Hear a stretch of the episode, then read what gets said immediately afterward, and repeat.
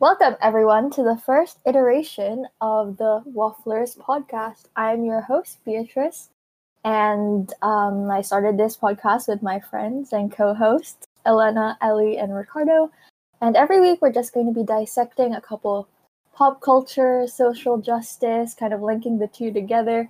It's a really um, important topic for us to discuss as kind of today's youth, but also it's point of contention for us and debate, but also sparks a lot of necessary conversations as we move into adulthood. Adulthood.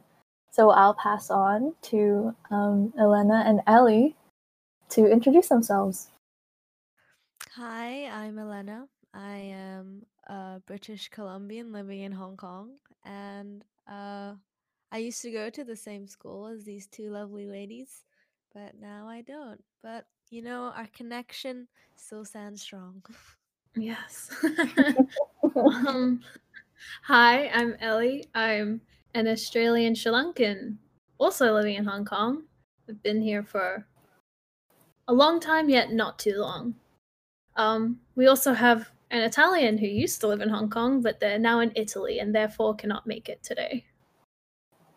Okay, so I mean, we hope you enjoy this episode and all future episodes. So, the first topic we're going to be dissecting today is pretty privilege.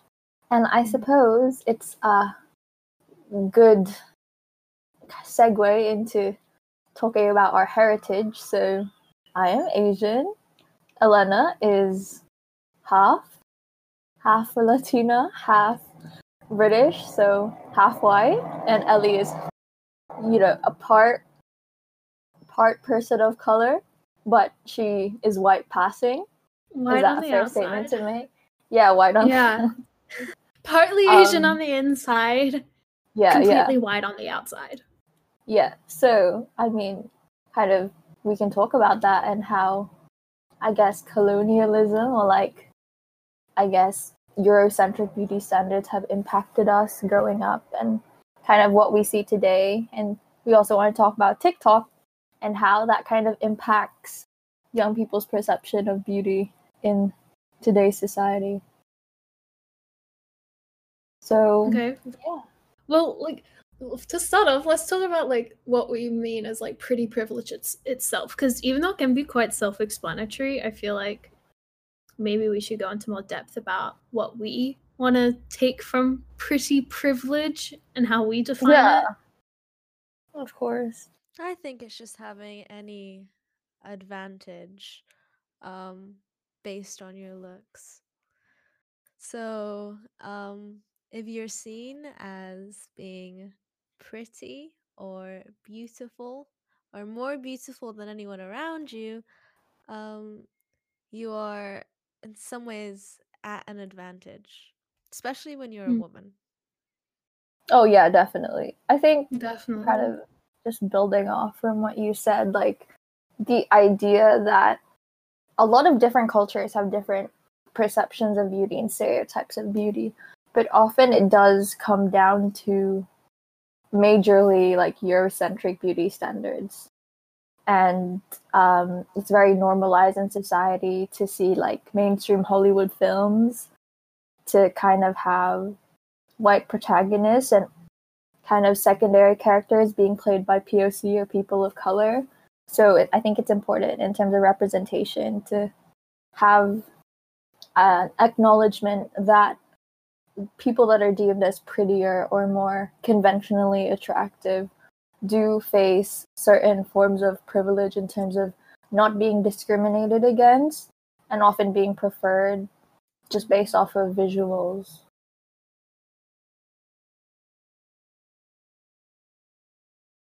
Yeah, exactly. One of the stories that comes into mind when we talk about this is the, the advertisements that I've seen on platforms like TikTok.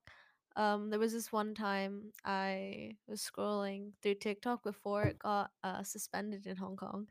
Um, it was uh, like a cream for whitening and uh, basically what the ad was about is you rub this cream on your arms and then wash it off and you're whiter and therefore prettier and well What do you guys think about that? you see that so much more in like beauty stores nowadays. Like I was like last weekend I was walking through the mall and I went into one of my favorite like beauty stores for like face like my face creams and there was a whole aisle on whitening and I'd never seen Mhm. well obviously it's becoming more prevalent nowadays but I was fairly shocked cuz I hadn't really thought about it before until I was literally staring at all of the whitening products that people use to make themselves look whiter and to appear more attractive.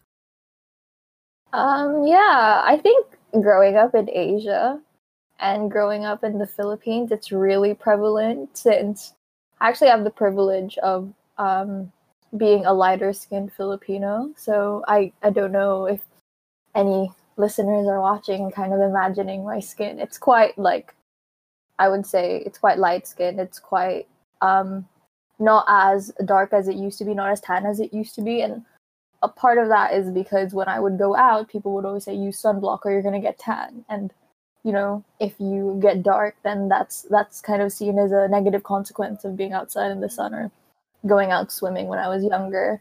And I think it's really interesting. Ellie and I were talking about this. Elena, uh, maybe you can kind of interject that white people or like lighter skinned people, they they have a need to kind of become tan and they're praised Go for becoming tan. Yeah. Yeah, and then but then the darker you are, or like the darker you are, like legitimately, or like how you are naturally, that is seen as kind of being a source of suspicion or all of these negative stereotypes that come to like black or indigenous kind of people of color.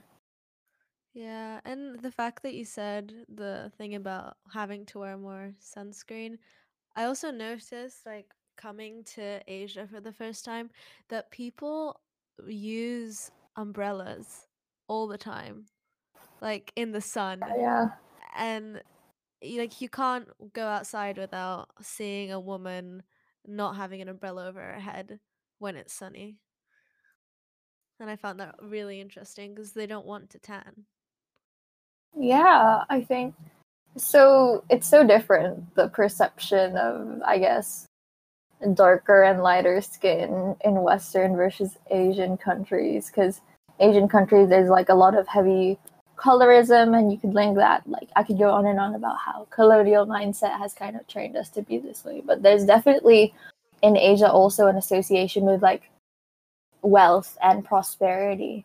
Because you know you don't have to you don't have to work outside you don't have to work like in the fields you know you don't have to do outdoor labor so um historically that's all kind of what it's been about and Mm-hmm. uh kind of linking that to our little pop culture um discussion is ellie and i were discussing when creating the basis of these episodes like tiktokers like um charli and dixie d'amelio or like noah beck like them recently going out to the Bahamas during a pandemic and kind of, I guess, being I praised by millions of people over the world, or is that because they're kind of seen as conventionally beautiful and attractive and kind of above it all? It's also because they're rich and also to do with the fact that you know they're young as well. I, I mean, I don't see it because we're similar ages to these kind of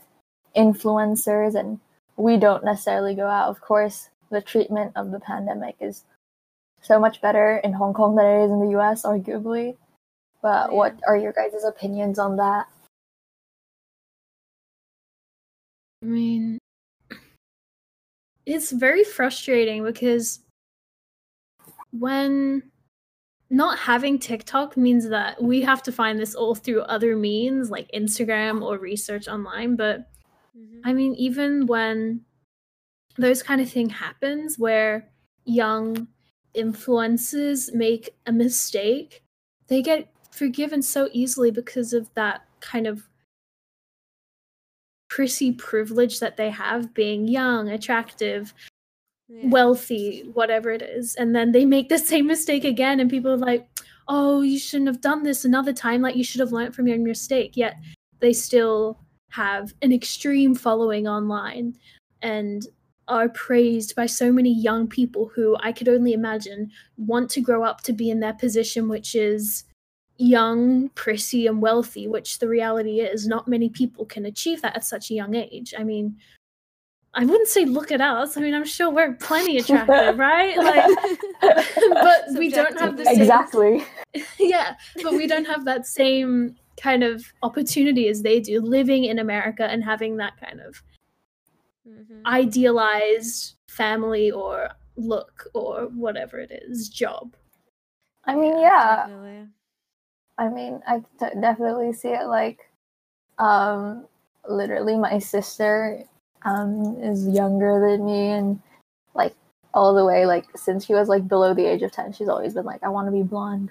You know, being blonde, skinny, pretty. Like, um, there's also like for me personally, a little bit personal, but this idea that when I was growing up, it was kind of like, oh, you're smart, you're intelligent, you're well read like but people did jump to call me pretty and it was it's not that being smart and intelligent well read is not important it's just that sometimes there is an aspect of insecurity in one's looks especially as you're growing up Definitely. kind of coming to your own as adulthood like there's a lot of insecurities especially if people poke fun at your like flaws or your heritage and Mhm. for kind of the way that you look and things you can't necessarily change about yourself. So I think there's a lot of uh, cultural kind of acceptance of just this is just the way it is, but why is it that everyone has to focus so much on what everyone looks like? I mean, especially if for us being women. Yeah, like for me, growing up, during most of my teenage years in Asia, being half a Latina, so I am a browner. I'm my skin tone is brown, and I'm built differently. And so, seeing uh people go down the street and use this, these umbrellas to try and cover, not tan well i was there naturally tanned obviously affect how i grew up um, and seeing people's body shapes and how thin they were compared to me also really affected how i grew up and so now i have a lot of insecurities related to that whereas if i'd grown up in latin america or in the uk i think it'd be very differently Mm, yeah, I think. Definitely. But- I'm mhm. when I was living in Korea, I had a great year group. I loved the five years I was in Korea, but I was always very self conscious about myself because I was very visibly different than everybody around me as the only white Australian living there. And not that it was a bad thing, because, like I said, I loved my time there and I had such great friends, but I've never felt secure enough to open myself up to them and talk to anyone about it because I know, there's this idea that when you're not the same as others, you're what makes you an outlier is, won't be accepted by others, right? So, I mean, like you said, walking around and saying that there are people that are perhaps way thinner than I am, or a lot more prettier than what, and kind of fit that social norm of what is pretty in social media and what we define as like the ideal model. When you see that, and you know, you see people those age, I mean, on social media, 17 year olds in America are not what I define as 17 year olds here in Hong Kong. They look like so drastically different, and it's almost insane because we're supposed to compare ourselves to them. Well, not supposed to, but we ultimately do. And we try to say, well, how does like that 17, like living in America, looking like a freaking model, how am I supposed to compare to that being like a droopy little 17 year old in Hong Kong trying to just make my way through IB? Like, it makes no sense. And we're expected to compare ourselves and meet those kind of standards when it's like almost practically impossible. Yeah, it's definitely very hard to grow up thinking that, like, comparing yourself to people around you and they have completely different backgrounds and built like one of the ma- biggest things for me was buying jeans. And now I re- I refuse to buy jeans. I refuse to go to jean. I just I can't because there's just nothing that fits it is either too big on my waist and fine on my legs, or too tight on my legs and fine on my waist. Eh, There is no in between. It is just a nightmare. Mhm. It hurts. so, I mean, what are we gonna do when we have when we're surrounding ourselves with people from all different cultures, but ultimately you can you only have access to things from the country that you're in. Yeah, definitely. There's uh, kind of accommodation that needs to be held, and it's kind of, I guess, again, that double standard of like, you know, everyone has different perspectives on it, but at the end of the day, it's kind of like this kind of consumerism of beauty products and the consumption of beauty pro- products is all just to prey on people's insecurities. You know, I love like um, playing with my makeup and you know trying out different looks but the reason i got into makeup is because i was like 12 13 and i was like oh i want to make my face look you know i want to have that kim k like well not kim, k but at the time that like snatched um kind of sculpted cheekbones like little small pointy nose that is yeah. you know, unachievable because, you know, I'm Asian and kind of hard, kind of hard for Filipinos to have that really pointy nose. But, you know, and also like just growing up in that kind of preying on insecurities. And the the kicker, the kicker is that I had long black hair, I was nerdy, and I had glasses. And in the movies, you know what character has to go through a like dramatic makeover to be deemed as like beautiful and worth like attention from like men or like you know like popularity? Like it was girls that had to undergo like drastic makeovers and everyone saw them super differently and i looked at that and i was like well you know if i take off my glasses and put on makeup people will still find things to pick at and it's completely unrealistic that we put firstly girls who are intelligent and not like you know queen bee down.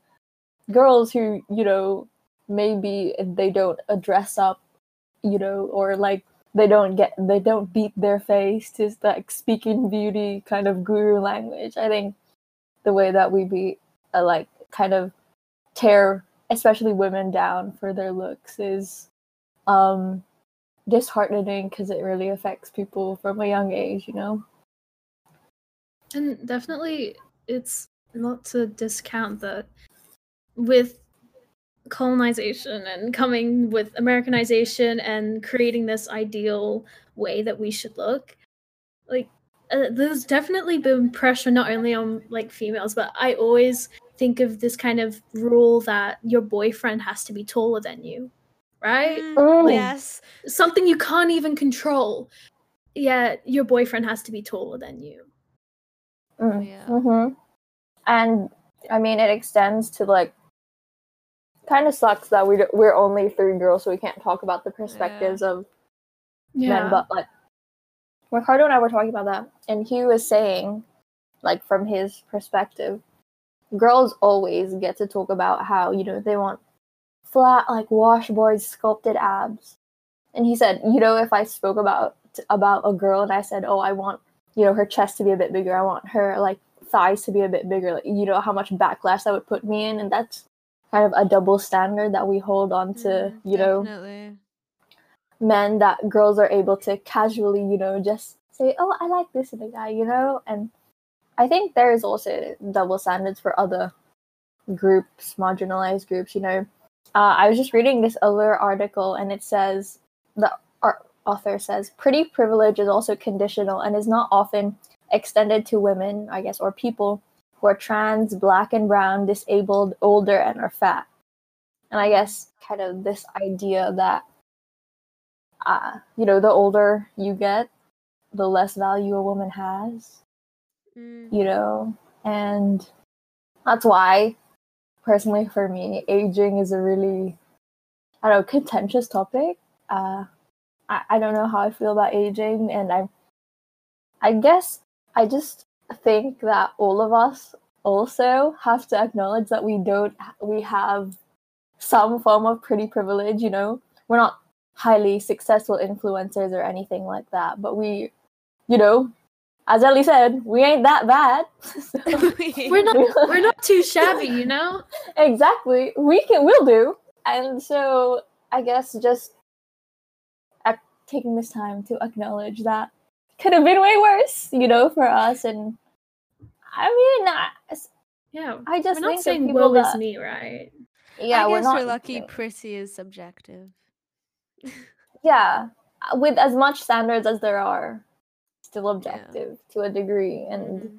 I mean, at least we were all kind of born in the correct bodies, you know, being women and kind of finding ways to cope, not necessarily dismantle all of the kind of colonial or like intended beauty standards that we have, but finding ways to cope with it and to kind of live with it and kind of create our own version of self confidence or kind of pride in our appearances, whatever way we can. So I think it's important but to address it's also that. quite strange because I mean, I mean, I was born in Australia, but I haven't lived there for like practically a decade. It's been like 10 years.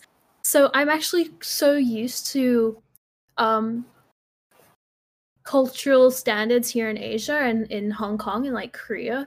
So even when I went to travel to America or travel back to Australia, I found like the social standards on beauty very different because although we do idealize kind of Western culture and Western beauty, there is still its own kind of ideal beauty standards themselves that are held, particularly in Asian cultures. Like when I was living in Korea, like, you know, there's a very specific way Koreans do makeup, which is absolutely beautiful. So when I went to like America, I was, it was almost like being very strange because even though I look like I fit in, I had no idea what I was doing because I didn't feel like I Mm. fit like I was fitting in. And you know, being living in an Asian culture for so long, you become very aware of like pretty privilege, I would say. If I was living in Australia, I don't think I would be as aware. I think moving and being a third culture kid kind of allowed me to pop that bubble and not be so closed minded or like I don't know. There's something about just moving to a different culture that allows us to kind of I don't know. I guess we may be more open minded on this kind of like topic than others would be who have stayed in one culture their Yeah. entire We have the privilege of Definitely. being surrounded by people from different cultures and we've moved a lot uh-huh. and being from different cultures ourselves because none of us are from here hong kong Yeah. So uh, we do have the advantage of being able to speak from different backgrounds about different things Yeah, I think um it occurred to me like you said like even though you Ellie feels more kind of at home like I guess kind of used to the cultural expectations in Asia. I think it's so it kind of works almost in a similar way but different because um upon first glance a lot of people don't expect I'm Filipino. Often I'm mistaken for, you know, uh, a Hong Konger, like kind of Chinese born and Chinese raised here in Hong Kong. So I think it's really interesting because, again, it's going back to this idea of stereotypes and kind of where you're raised and being a third culture kid.